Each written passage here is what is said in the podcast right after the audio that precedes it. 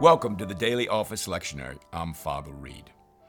Well, first, I want to wish all of you a very, very happy new year. Have a wonderful year this year, and we hope to bless your year with the Daily Lectionary on a week to week basis as we are offering you scriptures to read and reflect upon and pray about uh, and give you a little bit something to think about uh, as we share in this 20, 25 minute, sometimes 27 minute um, program.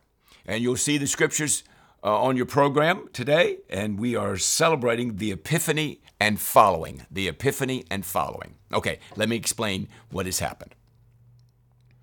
We are in a new church season, a what we call a liturgical season, and that liturgical season always begins on the first Sunday of Advent. And it will go through the whole year usually till the end of November or the 1st of December, depending on when Christmas Day is during the week. We know Christmas Day is always on December 25th, but it changes in terms of the uh, day of the week. And then we have four weeks of preparing for the coming of Jesus, which we call Advent. And then, of course, we celebrate the birth of Christ. And then you usually have one or two weeks after the birth of Christ to celebrate Christmas. And then what we have, what we call Epiphany. Now, Epiphany kicks off on January the 6th, and that is a fixed date, obviously movable during the week, January the 6th, and we celebrate the coming of the Magi. Now, Jesus is a little bit older, but the Magi come and offer him gifts of gold, frankincense, and myrrh. And in the season of Epiphany, which precedes Lent, Jesus is showing himself to the nations. He, is, he has begun his ministry, he has started his ministry, he is uh, sharing his ministry, and he is uh, proclaiming the kingdom of God. Now, last week we looked at Christmas Day and we looked at the dates after Christmas December 26th, 27th, 28th, 29th, etc. All right? And that's going to take you to Epiphany 1 the first Sunday after Epiphany. Now, the first Sunday after Epiphany is traditionally the uh, Sunday that we celebrate the baptism of Jesus by his cousin John in the Jordan River. So today, we are going to share with you the Epiphany and following. And you see the scriptures, as I said earlier, on your program, and you will follow those on a day to day basis. So we will focus on Isaiah, and we've been in Isaiah for several weeks now. But we're looking at the end chapters. We're going from chapter 52 to chapter 66, and there are only 66 chapters in Isaiah. Then we'll go to Revelation. On Sunday, we've got Revelation 21. Then we go into Revelation 2 and 3. And then we will spend some more time in the book of John, uh, looking at chapters 2, 4, 5, 6, and 9. Okay, let's dive right in. Isaiah 52. Now, remember, Isaiah is the first of the prophetic books in the Old Testament.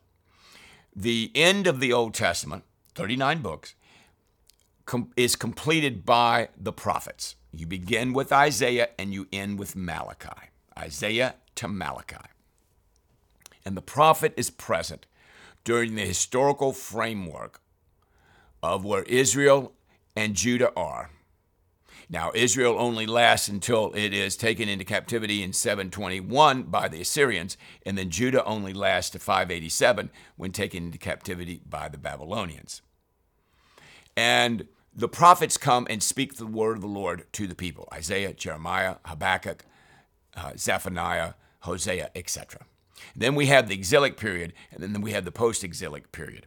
But for our purposes, Isaiah is speaking the word of the Lord he has several messianic scriptures that we refer to Isaiah 11, Isaiah 9, Isaiah 53, and several others. We talked about the servant of the Lord. I'm thinking of Isaiah 42 and 49. And today we're going to continue with Isaiah 52, 7 through 10. How beautiful, verse 7, upon the mountains of the feet of him who brings good news who publishes peace, who brings good news of happiness, who publishes salvation, who says to Zion, Your God reigns. Well, that certainly could be uh, an individual that does that, but more specifically, the Son of God, Jesus Christ, who is the one that brings good news and publishes peace. The voice of your watchman, verse 8, they lift up their voice, together they sing for joy, the return of the Lord to Zion. And so we break forth into singing in verse 9. The Lord has bared his holy arm in verse 10, and all the earth, ends of the earth shall see the salvation of our God. So this is a beautiful restoration series of scriptures where God is going to restore. It's not condemning, it's not judgmental, it's not the wrath of God. It's actually the opposite, where God uh, is bringing his people together. Isaiah uh, chapter uh, 59. Isaiah chapter 59, verses 15 to 21. Truth is lacking, and he who part, departs from evil makes himself a prey. Now we're going, now he's talking about truth again. One of the very famous prophetic utterances. Okay, here's what's right, here's what's wrong. And he's saying that truth is lacking. So the people are not listening to what the truth is, and then the problem with evil uh, is accentuated because they don't know right from wrong. The Lord saw it and it displeased him. The Lord is always displeased with sin that there was no justice. He saw that there was no man and wondered that there was no one to intercede. De- then his own arm brought him salvation, and his uh, righteousness upheld him. He put on a righteousness as a breastplate and a helmet of salvation on his head. Now, it, you'll see in the New Testament where Paul will talk about a helmet of salvation and righteousness and the importance of wearing those things. There's kind of an uh, an internal reality, but it's said in an external way and is a, clothing that we could wear. He put on garments of vengeance for clothing, wrapped himself in zeal as a cloak. All right, Isaiah 59, 15 to 21. And a redeemer will come from Zion, will come to Zion.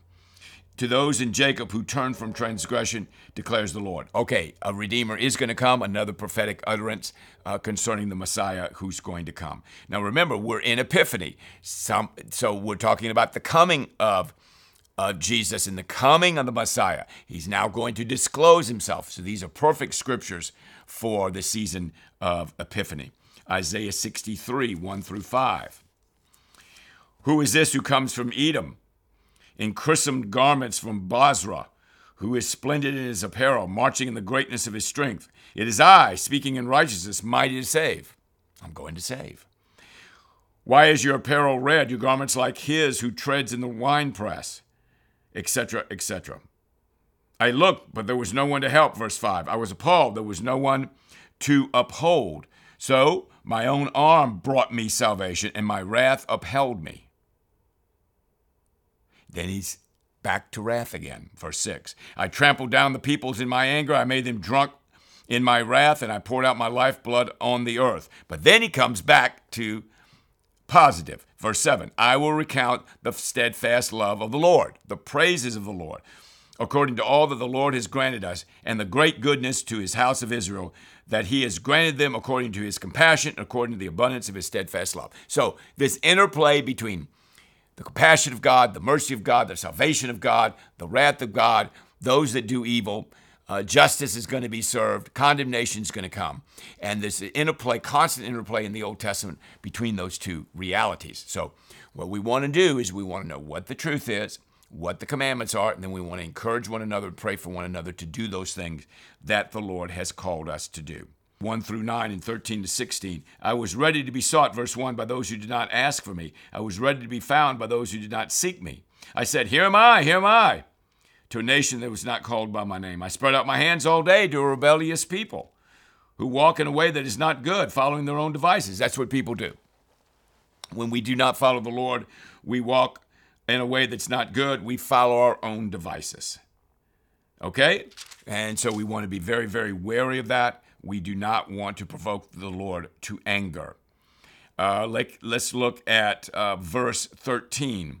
Therefore, thus says the Lord God Behold, my servants shall eat, but you shall be hungry. My servants drink, but you shall be thirsty. My servants rejoice, you shall be put to shame. Okay, negative. Now back to positive. My servants shall sing for gladness of heart. But you shall cry out for pain of heart and shall wait for breaking of spirit. Negative. Okay? Verse 15. You shall leave your name to my chosen for a curse, and the Lord God will put you to death. So that he who blesses himself, verse 16, the land shall bless himself by the God of truth. So again, this uh, interplay between God putting you to death and blessing yourself and being blessed by the God of Israel, who takes an oath in the land and shall swear by the God of truth. Verse 16. Okay? For, because the former troubles are forgotten and are hidden from my eye. You are following the truth. You are obeying the truth. You are doing the truth. You are following the will of God. Let's all do that. 66, 1 and 2. Thus says the Lord Heaven is my throne, the earth is my footstool. God's in charge of everything. He's created everything. Everything is His. By His authority, He makes history happen. His plan is going to be done, it's going to be exercised which is the sea, the house that you would build for me. And what is the place of my rest? All these things my hand has made. God's made it all. Verse 2 of 66. So that all things came to be, declares the Lord. Okay, so he makes things come to pass. He brings things to pass. He sustains everything that comes to pass. 22 to 23 of 66. 22. For as the new heavens and the new earth that I make and of course, this is going to come at the consummation of Jesus Christ. There will be a new heavens and a new earth. Shall remain before me, says the Lord, so that your offspring and your name remain. From new moon to new moon, verse 23. From Sabbath to Sabbath, all flesh shall come to worship before me, declares the Lord. So we will worship the Lord. We will magnify the Lord. Remember that great verse in uh, Philippians chapter 2, 10 and 11. Every knee shall bow and every tongue confess that Jesus Christ is Lord to the glory of God the Father. Everybody is going to uh, acknowledge him, even for those that do not know him. He will be acknowledged. I'm not saying they'll be saved, but he will be they will be acknowledged, and all flesh shall come to worship before me. And then you see verse 24. Here's here's the clincher about people not being saved. They shall go out and look on the dead bodies of the men who rebelled against me. For their worms shall not die, and their fire shall not be quenched, and they shall be abhorrence to all flesh. So those that rebel against the Lord will be punished. Those that serve the Lord and humble themselves before the Lord and seek his forgiveness through repentance, they shall be blessed. And I hope and pray that all of you listening to me or watching me today will be among those that are called to the Lord and are saved by the Holy Spirit. We begin in Revelation 21 with the second set of scriptures 21, 22 to 27 which we find on uh, Epiphany Day. I saw no temple in the city, verse 22 of 21, Revelation, for its temple is the Lord God Almighty and the Lamb. So they're the temple. The city has no need of sun or moon to shine on it, for the glory of the Lord is its light, and the lamb, it, the lamp is the lamb. So there's no light. They provide the light, and they provide the temple. By its light will the nations walk. Epiphany is about uh, Jesus coming into the world and uh, us recognizing him. And I pray that all of us will recognize the light that has come into the world. And Epiphany is about that appearing, that showing of himself. So when he shows himself to us, may all of us bow down and worship.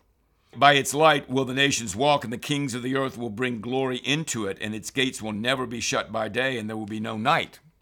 No night, all light. They will bring into the, it, the glory and the honor of the nations. No need to sleep, no need to rest. You'll get a new body, but you won't need to sleep. Nothing unclean will ever enter it. No more sin. Verse 27. Nor anyone who does what is detestable or false. No way, no sin. But only those whose names are written in the Lamb's book of life. Okay? All right. Beautiful verse. All right, let's go to the beginning of Revelation so he starts at the end of Revelation with this wonderful uh, several verses that I just read. And then we go to Revelation chapter 2, 1 through 7. Now, he's going to be talking about the different churches. Okay? So if you look at the list here, the first one is Ephesus, 2, 1 through 7. The second one is Smyrna, 8 to 17. Well, 8 to 17, you have the Perch and Pergamum, which starts in verse 12. So 8 to 17 is Smyrna and Pergamum. And then 18 to 29 is the uh, church in Thyatira. So the Spirit of God is speaking to three of those, let's see, one, two, three, four churches. And then we go to chapter 3, 1 through 6, that's the church in Sardis. And then 7 to 13 is the church in Philadelphia. And finally, the church in Laodicea.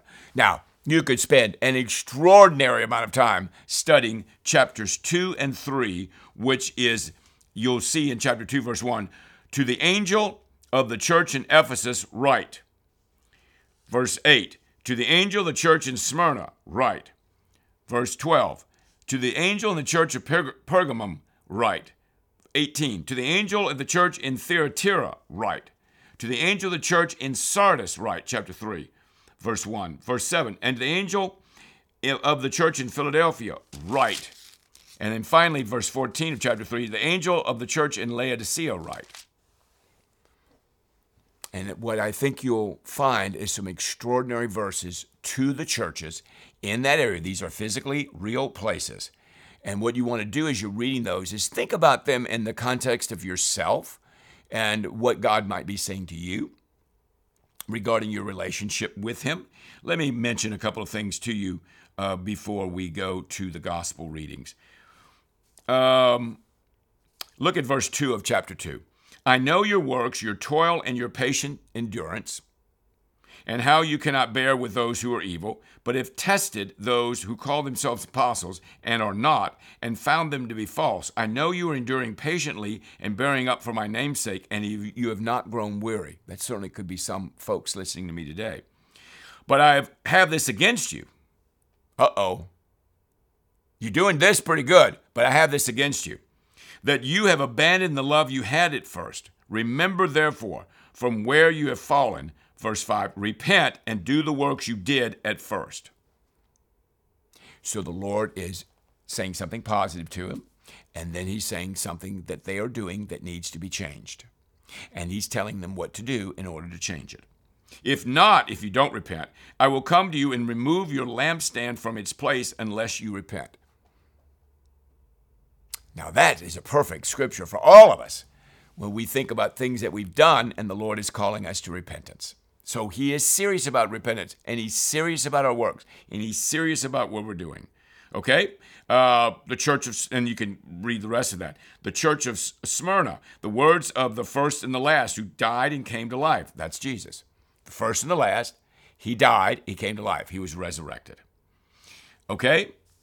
Um, be faithful unto death. Verse 10, and I will give you the crown of life. Beautiful. He who has ears to hear, let him hear what the Spirit says to the churches. The one who conquers will not be hurt by the second death. Then Pergamum, I know where you dwell, where Satan's throne is. And that's an interesting verse, verse 13. Yet you hold fast to my name, and you do not deny my faith, even the days of Antipas, my faithful witness, who was killed among you, where Satan dwells. Interesting verse. But I have a few things against you. Okay, then you go forward from there, and he tells you what to do. Thyatira, I know your works, verse 19, your love and your faith and your service, your patient endurance, and then your latter works exceed the first, but I have this against you. Now, what if you and I could hear God speak that way? All right, here's what you're doing well. Here's what I have against you. Here's what I don't like. Here's where we need to do some work. Here's where I need to encourage you. I need you to think about these things. I need you to do these things. Okay? Look at verse 21. I gave her time to repent, but she refuses to repent of her sexual immorality. God's pretty serious about that. Okay? And so he continues on. Sardis, I know your works. You have the reputation of being alive, but you are dead. How would you like Jesus to say that to you? You have the reputation of being alive, but in fact you're dead. Wake up! and strengthen what remains and is about to die. For I have not found your works complete in the sight of my God. This is chapter 3, verse 1 and 2. Remember then what you've received and heard, verse 3. Keep it and repent. If you will not wake up, I will come like a thief, and you will not know what hour I come against you. All right? And there's more. I don't, just don't have time to go through them all. Philadelphia, the words of the Holy One, the true one, who has the key of David, who opens and no one will shut, who shuts and no one opens. That's a lot of power. I know your works. Behold, I have set before you an open door which no one is able to shut. I know that you have but little power, and you have kept my word and have not denied my name. So that's that's good. Because you have kept my word, verse 10, about patient endurance.